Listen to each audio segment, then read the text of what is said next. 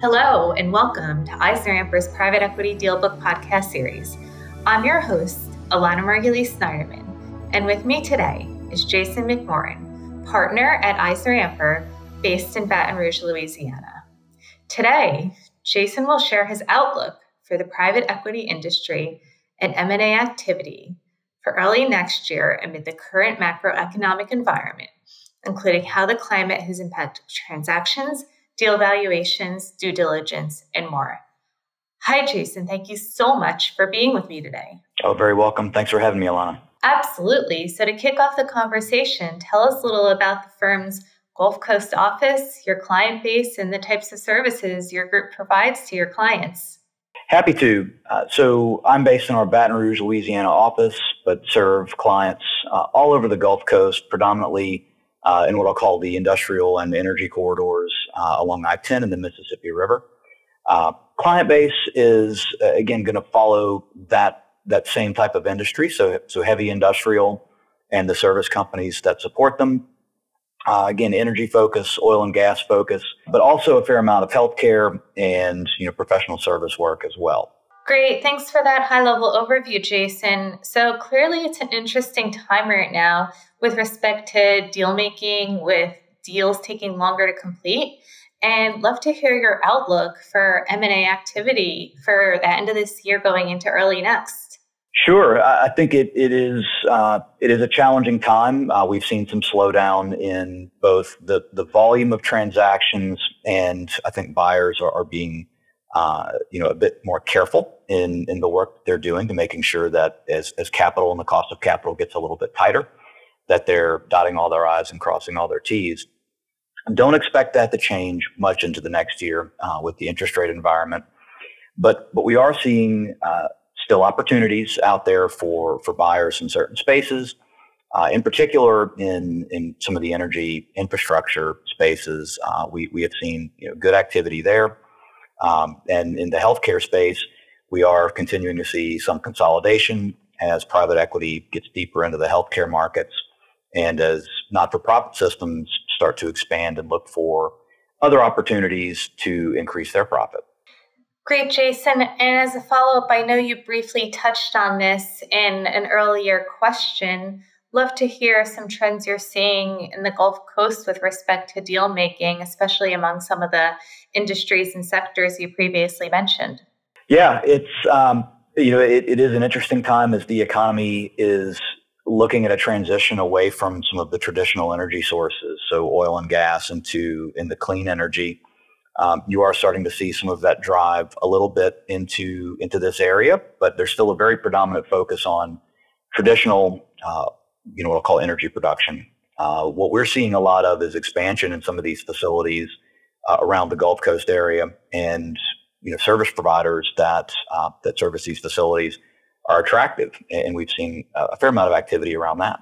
Great. So, Jason, I know you briefly alluded to this. The current macroeconomic environment has clearly presented some challenges to deals closing. Love to hear which macro factors have had the most impact on your clients who've recently closed or in the process of closing an M&A transaction?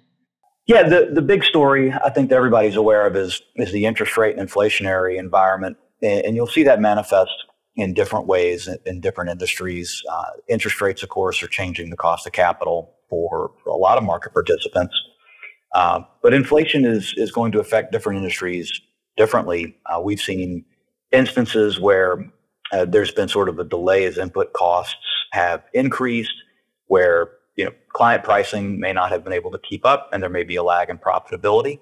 Uh, and there are some industries, uh, healthcare in particular, where costs like labor or supplies have increased at market rates, but because of the nature of, of maybe reimbursement rates, they aren't able to increase revenues, and you're seeing margin compression uh, that's that's really difficult to avoid. Jason, as a follow up, what about valuations? How has the macroeconomic climate impacted those? I think it gets back to the cost of capital concept that I mentioned earlier. As as interest rates have increased, we've we've seen changes in the cost of capital uh, that have been less favorable for valuations, and we are starting to see that impact pricing. Um, as with all things, I do think there are still you know opportunities and, and good valuations to be had Uh, but we are seeing the the higher valuation deals take you know more time and and more effort to make sure that they are getting you know what they pay for on the buy side, um, and, and that there has been more restraint on on multiple expansion and pricing.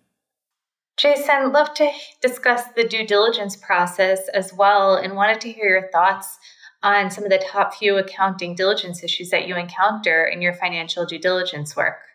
It, it's largely been on the profit side, quality of revenues and the revenue stream. Is it going to be durable into you know a, a recession or, or, a down market? Um, and then ability to raise prices. Uh, if, if input costs are going up, has the the target's customer base or client base been able to absorb some of that with price increases? Um, you know, the the other side of that on the expense side of the P and L is are prices continuing to increase and input costs continuing to increase, or has the target been able to contain some of that through either you know rationalization of costs or you know efficiencies from from other areas? And what about from a tax and our IT perspective? Any thoughts on that? On the tax side, uh, we we have seen you know more transactions focused on you know what I'll call the excise taxes. Uh, recently dealing with this, making sure that their buyers are not stepping into any unexpected liabilities across state lines uh, and, and, not absorbing any business taxes that maybe a seller was not sophisticated and, and did not uh, properly account for. Uh, so we have seen some of that accelerate. On the IT side, again, I think as buyers are seeing costs you know go up in, in target companies, there is more of an interest in how much of that cost could be leveraged through IT and and what that may look like uh, and what type of IT investment may be required going forward because uh, that that may impact you know valuation as well. Great. So Jason, to shift gears a little bit, love to hear one piece of advice you would give to a company contemplating both a buy side transaction and a sell side transaction. I think the the best advice I could give probably boils down on both sides to patience. On the buy side, uh, be patient in, in looking at targets and, and, trying to find a target that fits, you know, the, the investment criteria. On the sell side, uh, it's similar. It's transactions, but for a different reason. Transaction processes take time, and very often sellers uh, can can get a little deal fatigue. And if you've got a quality business and you run it well, uh, just expect that buyers are going to be thorough in their process and be patient going through it. Uh, the other piece of advice I think is to to be prepared in advance. Uh, you know, it, it's hard hard to have a business be ready for sale immediately, and we we often advise clients when they're considering a transition, start planning now. You know, get get your basics in order and get your house in order to go ahead and have as much much work done as you can before that process really begins, uh, and, and that usually pays off in spades. Jason, we've covered a lot of ground today and wanted to see if there are any final thoughts you would like to share with us. I think back on what I said a moment ago is is planning early is is always good advice for for any company or, or family business that is looking to sell uh, get your advisors in order. Uh, you know, this is the type of event that most sellers will only do once in, in their life or their career. And this is the time to, to be as thorough as possible with, with your advisor group and making the right decisions to ensure a successful outcome.